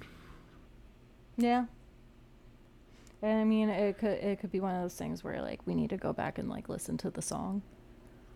I do wish Yeah. it came in a little more. Um, I heard there was a secret chord. Yeah, we created a wasteland. Bye bye, and called it peace. yeah, that's one of those last sentences that's really good. And I would say the Yeah. beginning of this is really good, and I would say the be- the middle of it is a little bit fuzzy. Mm, yeah, right at the close your eyes. Yeah. Close your eyes. Where are you right now? What city? No? Nothing? Krishna trying to convince Arun. Is it Aruna? Aruna? Arjuna? I don't know. I don't know. No idea. I don't know. Uh, Hare Krishna, Hare Krishna. of the righteousness of battle, boiled it down to 11 words. We'll never untangle the circumstances that brought us to this moment. Still nowhere? Here's another hint. My hands are not inside you. Your hands are not inside me, and one of us has forgotten how to breathe. We created a wasteland bye bye and called it peace. Um, yeah, no, I think the middle still works. I think I'm still like sort of untangling it in my head. What is what language is that, Krishna? Uh, it, well, I think it's what uh, what religion is that, right? Hinduism Okay, right. is that Hinduism? Okay. Um, No idea, man. Bhagavad Gita. That sounds about right to me. Hang on, I don't know shit. Um, fucking look up pronunciation. Yeah, it's from the Bhagavad Gita. What what the fuck is that? I mean, I think that's Hinduism. I have no idea.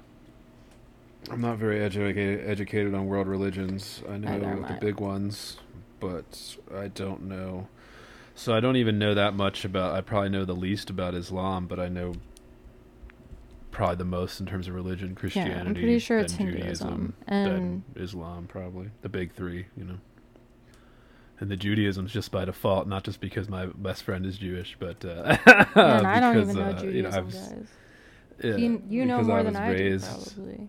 Well, it's because I was raised Catholic. Yeah, so all my friends I, who were raised Catholic know more about Judaism. all those. Well, because it was it's the first book in the whole fucking religion is all the Jewish religion. So it's like I know all the stories from the original Old Testament because I was you know ingrained into my head over like my elementary school through high school style learning. Even before that, right when you start, you're a baby and you're reading the stories and Dude, why can't it just give me those, a per, uh, like a?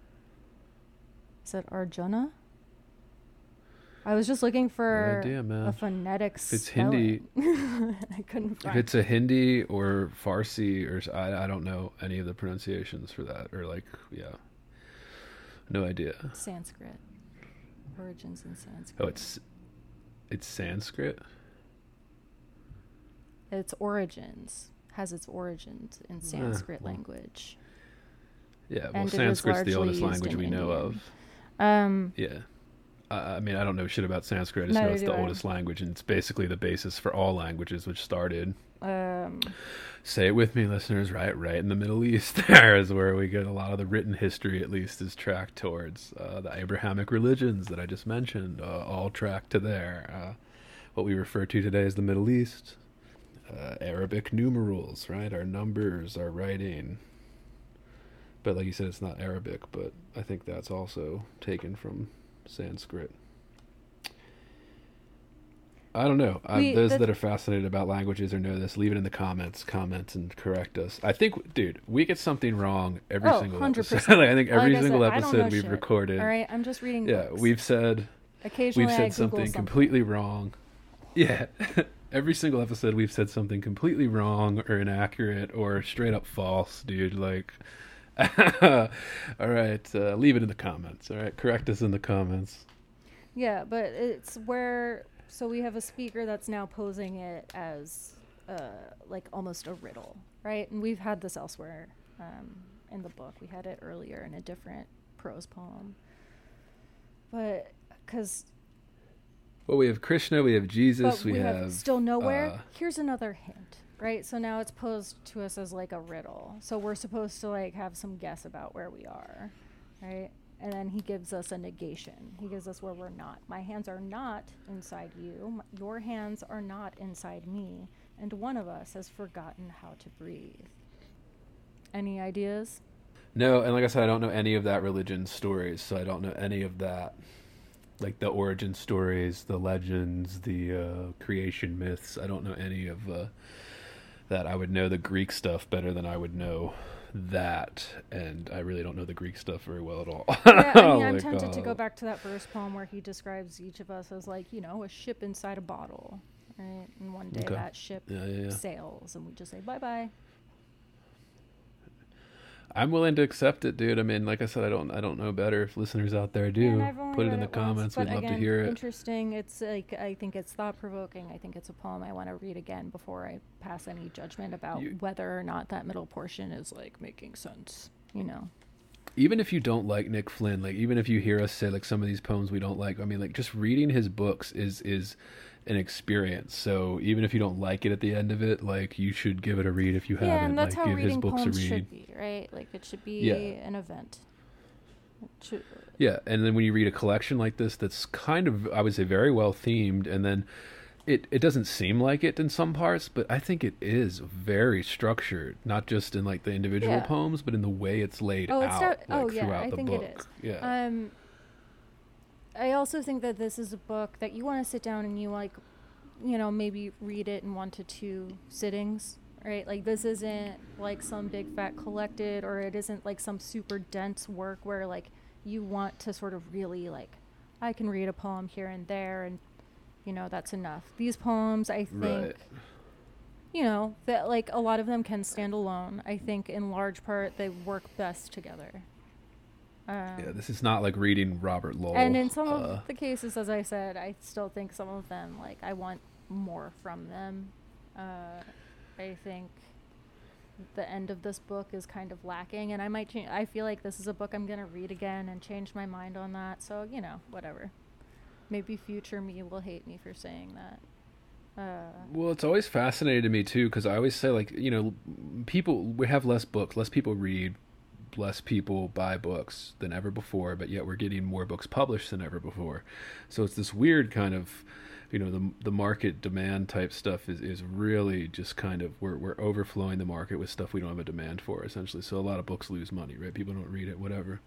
But poetry books, I'm always kind of shocked because considering the social media taking over every aspect of the world, like poetry books are short.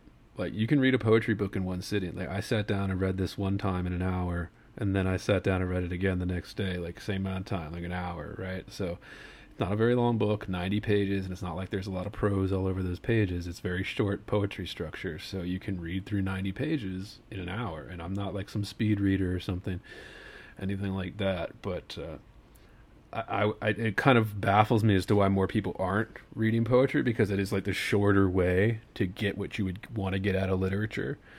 And you can do that like, you know, an hour in your day. You sit down and read a little book. Maybe if even if you don't get it the first time, like Sophie said, you know, Yeah, just I- read it. I- Maybe you don't even want to read it again, but it takes an hour to read and you do get something out of it. and not every book of Even if you don't like it. There will be those that like you know have poems that are like a little bit denser, maybe just sort of really tightly wound. You want to read them again and again, and maybe you just want to read like two or three at a time, and like that's okay too. This is a book that I think reads pretty quickly. Uh, most contemporary books i would say just read through like it's Yeah. not like we've done a lot of collected works on this pod and those take you know days to get yeah, and it also can depend But- on like how the book is sort of Yeah. com- put together, right? Like we get a lot of these books that are like are heavily thematic, and you know, virtually every collection of poems is right. Every poet has their themes, even if it's just like for a moment that they're constantly writing about. Um, that'll make its way into poems, and um, you can always sort of look through those e- for those, even if it's in a book that isn't as like super about one thing um, as this book kind of is.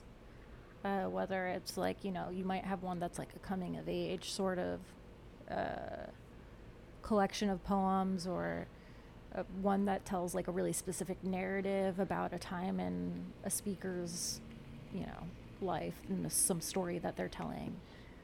Um, i would say this is like akin to that right? Like it's sort of about one event. You s- they're not really dense poems. Definitely read them in one go. But yeah i'm just always shocked. It's like well if you don't have time to read well poetry's the perfect option because but this thing is most yeah people don't well even i like mean poetry but dude people say that I but bet- it, like it also depends. Like it does depend like i most know, most contemporary writers dude like they, they haven't even studied this shit. Like they haven't they couldn't even read poem or tell you about it talk about it but like they're you know it, it's kind of remarkable. I think it kind of shows how shitty education is right now. Is like and this will be come up on the podcast. We've never i don't think we'd ever do like an mfa episode. I think that's kind of cringe but like uh i always blame mfa programs just because of like why do we separate fiction from poetry so much not just because they're different genres but because like literally the way the courses and structure of most stuff is set up you pick one and then you spend your college years or your graduate school had- years studying only one yeah maybe a little overlap here and there. And that's just like an enforced who don't thing.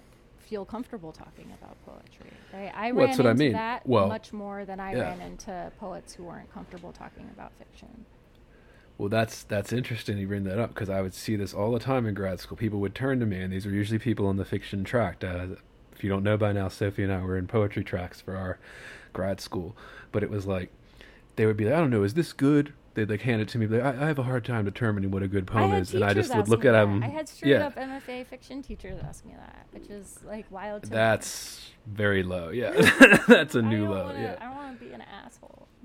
and it's entirely. And I'd always be were like- giving me like they were throwing me a bone or giving me an opportunity or trying to like give me work that they didn't feel like doing themselves and like whatever. I don't care. That's basically Yeah. what grad students are for, I guess. But uh, yeah, that I was surprised to encounter that so frequently. It's funny, and I always said like it's it's funny that you tell me that that like oh, I don't know if it makes a poem good or not. I was like, because I've never thought that of fiction. Oh, I don't know if I can tell this is good or not. It's like nope, never had that thought, never in my life. Like, well, oh, it's like you can well, maybe you would know better. No, can't? Like, right? Yeah, that's exactly right. It's like, well, you know how to read, right? Yeah. But yeah, Like, I know. yeah. I think. Well, I think I I still run into this problem though, where I say, you know, I'm not prepared to say if this is a good poem or a bad poem. Like I can't go off my gut feeling, because there is something about poems where it's like, yeah, it's hard often to read it once and say this is good or bad. But when it's really bad, you know, like when it's when it's about like when you are reading poems for like a journal or something more often than not, I feel like when you label something as a bad poem, you can be pretty confident. But some of that is also a matter of taste, right? Well, it's all a matter of taste. And, That's why some you of know taste is we're, a matter we're pro of- judgment. of yeah. preferences, and like we recognize that we all Right. have our um, our own preferences, whether they're about sound or um, subject or whatever else. Yeah, we're pr- pro judgment on Yeah, this very. podcast. We've always been a pro judgment podcast, but even this is why I like Harold Bloom, even if I disagree with him on things, uh, is like he has a famous quote, right? Like it's all personal. Like it's all Yeah. personal. Like if you're gonna sit here and say I'm not being objective enough, it's like well then you're not talking about your opinion on where on like literature because like it's all a personal yeah, of course. interpretation. It's You're all personal reference. So you know, however much Yeah. schooling this person has had, and right, like, you know, and someone like Harold Bloom has had like a lot of schooling in the classics, right? he was the teacher Yeah. for the last five decades. I mean, he was the guy that taught everybody But whatever else. it is, you are depending entirely on the things that they love in books, right? It some of it's gonna matter Yeah. on what was the emphasis of their education. Some of it's gonna matter about you know what are their personal obsessions.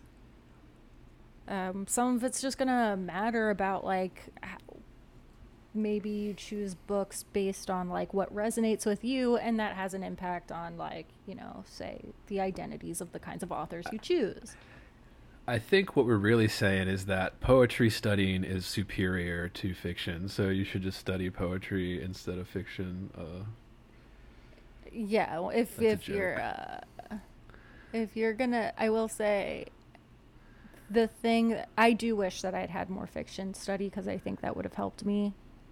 Uh, um, I think that would could have been helpful to like my prose generally, but I think in a lot of ways, studying poetry can help your prose a lot too, and is worth studying.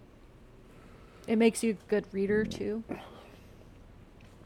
yeah, well, I mean, the oldest stories we had were poems, so again, it's like this is poetry is the all encapsulating form, kind of. Like you said, do you know how to read sentences? Because if you struggle with that, like study some poetry, Yeah. take a class or two. Uh, with a good teacher, because you know we've talked about this all the time. Sometimes you get a shit teacher, you get a somebody who's burned out, or somebody who just doesn't give a fuck, or you know whatever it is. You know, there's a bunch of possibilities. You can get a great teacher, you can get a mediocre one, you can get a terrible one. You know, and that does affect your uh, your interest and how much you retain. But I guess we're way off topic. We are. Basically, we're just we're preaching the superiority of studying poetry. Um, so get on that. Oh yeah. Um, in Earth, we do get a really uh, reference to the memos. Right. That's the first place where we see the word memo come up. I guess in the page? sec- second section of that poem, page forty. okay. If I understand the memo right, Captain, we can use water, but we cannot use earth. That is, we can simulate drowning, but not burial. Is that right, sir, Captain? I've read the memos, and I want to do what's right. there's like a tinge of humor to it Yeah. too, which I guess is what it's like, and it works. It works like, really it's not well like because it's like it well, it's like bitchy, you know. and it doesn't belittle the subject matter, and it doesn't take away from it. Like it, it, works in this really unique way that I think only somebody like Nick Flynn or somebody trying to copy him could do. It's very original. It's very Nick Flynn, right? When you read something like this, you're like, oh, this is Nick Flynn. This is a Nick Flynn poem, kind of thing. Which is what you look for, right? Great writers, great artists. They have a very distinct style, sound, whatever it is. Uh, Yeah, I But, think yeah. the first two sections of this one, and this is one of the elemental poems. It's titled Earth. Um, uh, their their sections again, I think, work really well. Um, I would say this is one of the ones. I again, I like the elemental poems. I think some worked better than others. I think it's a matter of how many sections in this one, you know, are really strong. Uh,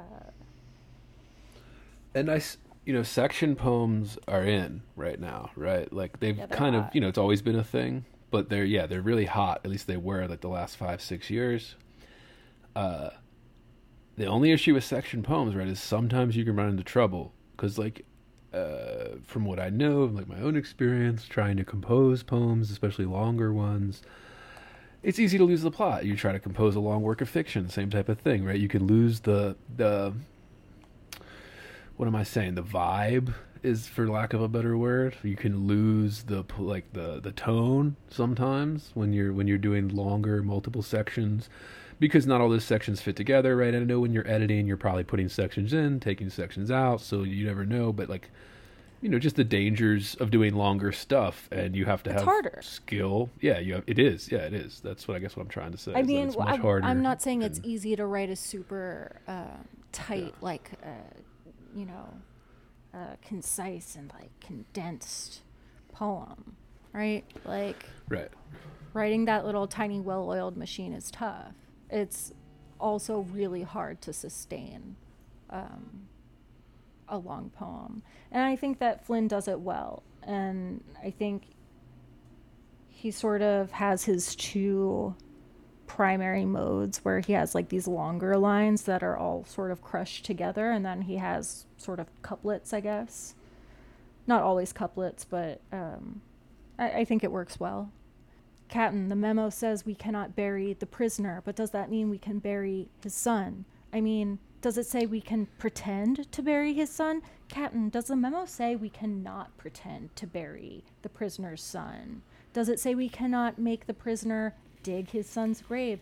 Does it say we cannot make the prisoner place his son in the hole? I'm trying, Captain, and he still has not answered my question Right. It gets very like I get a really good kind of bitchy in this one. Like it's just really Well, because it is kind of using, yeah, and it's using that humor to show the ridiculousness of the specif- like the specifics that were used as excuses for the kind of what we would literally illegal torture. Right? We could say, oh, it violates Geneva Convention. It violates even Yeah. U.S. rules of engagement. Like it violates. It was technically illegal. They were breaking the law. And there's this kind of cynicism to a lot of Nick Flynn stuff. So like that's where I think the humor kind of sits nicely in terms of uh, uh, well, you know, these big powerful entities that we call governments or whatever, uh, break the law all the fucking time. I mean, you know, like the law is for thee, not for me type thing, right? yeah. So there is like that kind of it comes through in that light kind of like that we're, humor that we're talking about. These little moments of cynicism, bitchiness. Uh, yeah, works. You want to hit themes? I guess we already hit a lot of them. Or do you want to hit another poem? I- I will just say that this is also the poem that ends. That dream again, Captain. As soon as I close my eyes shut, the one where the car goes into a skid and I can't pull out, the one where I wipe my ass, but the paper never comes clean. That's pretty bold to end a poem that way, especially a long poem. Just wanted to say that. Um, yeah, let's hit themes. I think hitting a few. I uh, had that know, dream about you again, where I drove my car right off a fucking cliff. Blink, Blink One Eighty Two. Well, Blink 182, yeah. Yeah, we already talked about the seven testimonies. I would say there was this one piece uh, of this one poem. What was it? Is it Saudade? Saudade? Page 78. What did you say about it? Apparently, it's a word for longing, melancholy, and nostalgia. The only thing, like, so I struggled with this poem. There was one section that just made me laugh because I was like, what the fuck is happening now? And it's on page 82. What was it? It just begins oysters. one sentence, one stanza, all on its own. Oysters. A pool table in the basement. Whatever drops overboard, whatever you bury, whatever is abandoned rises up, washes up, will all eventually be salvage. Yeah, I had trouble with this one. Also, just because having a single sentence that's just oysters kind of made me laugh. Yeah.